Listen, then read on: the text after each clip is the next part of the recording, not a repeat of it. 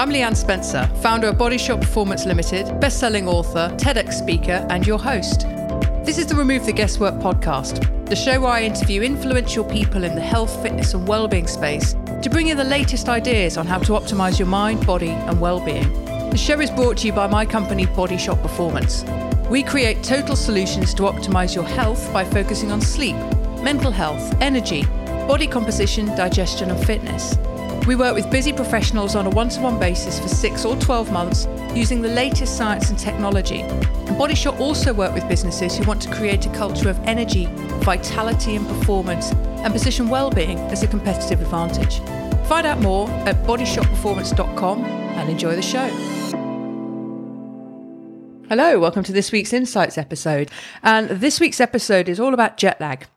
Many of you will be going away on holiday at the moment, possibly to places in Europe, perhaps if you're a London listener, which won't necessarily create the feelings of jet lag. But I have had a number of conversations recently and some questions on social media around jet lag for when you're flying across multiple time zones.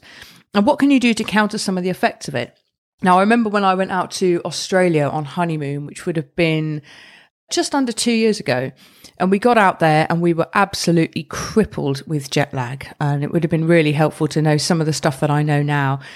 We woke up one morning, or so I thought, and I woke up and thought, oh, wow, I feel really rested. Amazing. Maybe I'm on top of this jet lag. Pulled back the curtains in this Melbourne hotel and it was pitch black. There were hardly any cars on the road. I looked at my watch and it was about half 12 at night. So it was completely discombobulating really didn't have any idea about what time it was. it took several days to get over. So it can be really disturbing. So, what are some things that you can do to counter the effect and the impact of jet lag? Four things for you. The first one is all around time. So, as soon as you board a plane to whatever destination you're going to, change the time on your watch to be the time of your destination. So you can already start to mentally adapt to what time it's going to be when you land. So if you get on a plane, but it's lunchtime for you, and the plane will be serving lunch, but it might be half three in the morning in your destination, my advice to you would be to skip the lunch. I'm going to come back to the food in a second, but adapt your time. Change the time on your watch as soon as you get onto the plane. So you can start thinking and ideally feeling as though it's that destination time. It will help. And that takes me on to point number two, which is around food, which I've just alluded to. When you're on board that flight, Try and avoid eating food at the times they serve it to you because they'll serve you food at your time of origin. So when it gets to lunchtime UK time, if you're flying from the UK, they'll serve you lunch, even though it might be, as I say, half three in the morning in your destination. So whilst your your body will be craving foods at those times, try and avoid doing so. Try and eat, which means you're going to need to bring something on board in all likelihood. Try and eat something at the meal times of your destination. So you'll be eating and moving perhaps, and even trying to sleep in a completely opposite pattern for the majority of the passengers on the flight. But it will help you when you get to your destination to adapt more quickly into that pattern of eating and sleeping and, and light. So time is one issue. Food is another. I could go into quite a lot about the types of foods and all that kind of thing, but I think really healthy kind of snacks. You're not going to bring on be able to bring on any hot food, but little and often just healthy snacks that are not particularly blood sugar elevating because of course you're not getting any exercise when you're on a plane. So that's the kind of thing at very high level that I would recommend. Now, the two really big impact factors on circadian rhythm and therefore jet lag are light and movement. So these are where the you know you can make really quick gains in terms of adjusting to your destination time. So let's look at light first. Light is what dictates our circadian rhythm. So in the morning, we get lots of, of natural light flooding into the room when we wake up, usually anyway. Perhaps that's not the case in winter. That will set our circadian rhythm. It will tell us it's daytime. We'll get a nice shot of cortisol, little boost maybe 20 minutes after waking as well. Our serotonin levels will be high and we'll be hopefully feeling pretty good about the day. As the day progresses, the natural light will ebb the sun will go in, and that's a cue to the body to secrete something called melatonin, which is a hormone that prepares us for sleep. And that is what a healthy circadian rhythm looks like.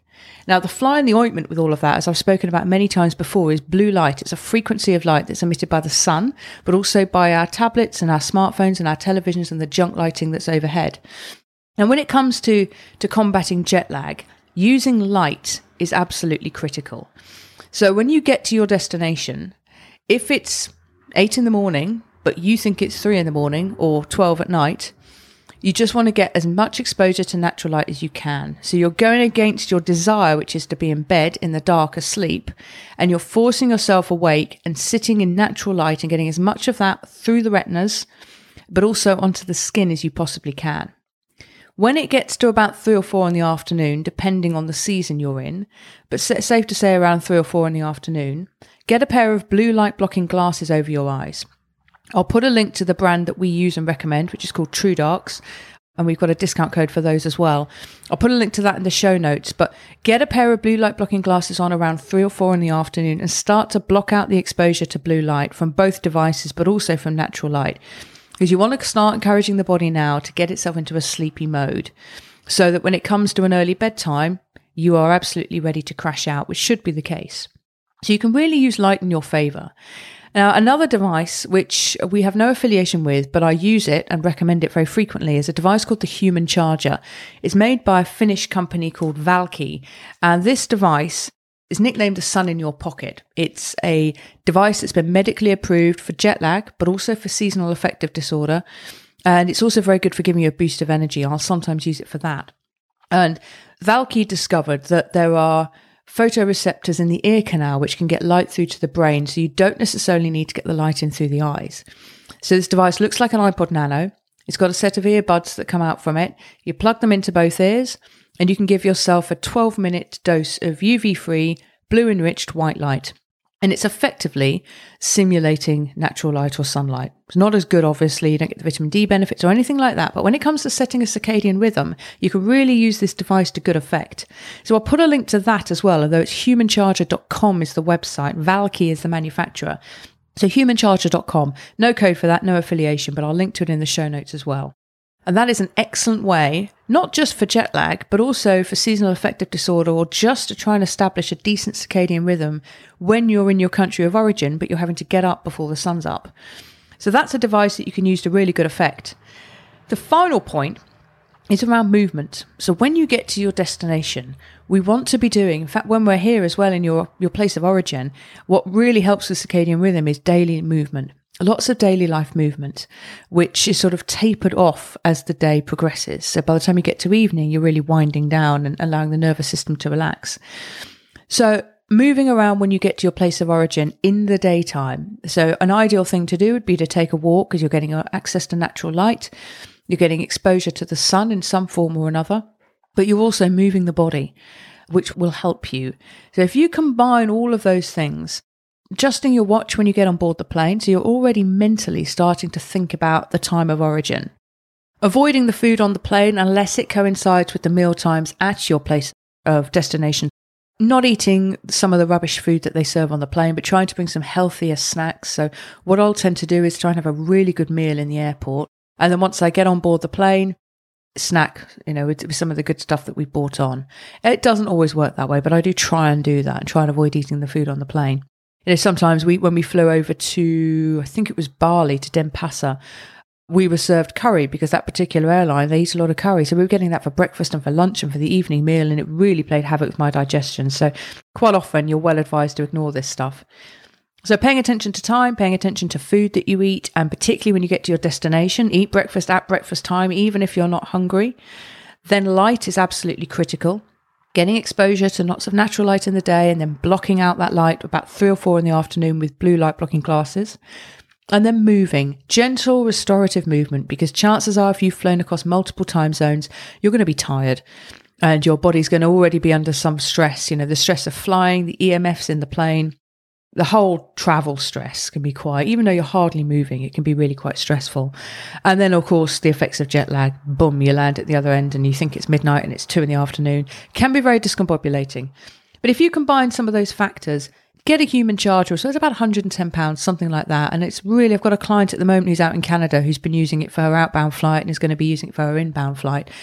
And that can, effectively what that's doing is it's moving the time zone for her a few days ahead of her departing. So you, you program your flights into the app and it will start to tell you a few days before you go, have a dose on the human charger. So it's slowly adapting you to your destination. And it does the same on the return flight. Really great little device. That's it for this week. If you've got questions about this or any feedback, please let me know. If you're watching on social media or via social media, drop us a comment or send an email in to Leanne, L-E-A-N-N-E, at bodyshotperformance.com. I'd love to hear from you. Thanks for listening. Feel free to share this episode with anyone who's about to make a long journey and you think it could benefit them. And all the best for now. Interested in finding out what your health IQ is? Jump on our website www.bodyshotperformance.com and click on Take the Test. It'll take you through to a short two to three minute test, and at the end of that, you'll get a scorecard and a free 39 page report based on our six signals sleep, mental health, energy, body composition, digestion, and fitness. And if you've enjoyed this episode, please think of someone who could really benefit from the content and hit that share button and send it across to them. And of course, don't forget to subscribe and leave us a rating and a review. Thank you very much for listening.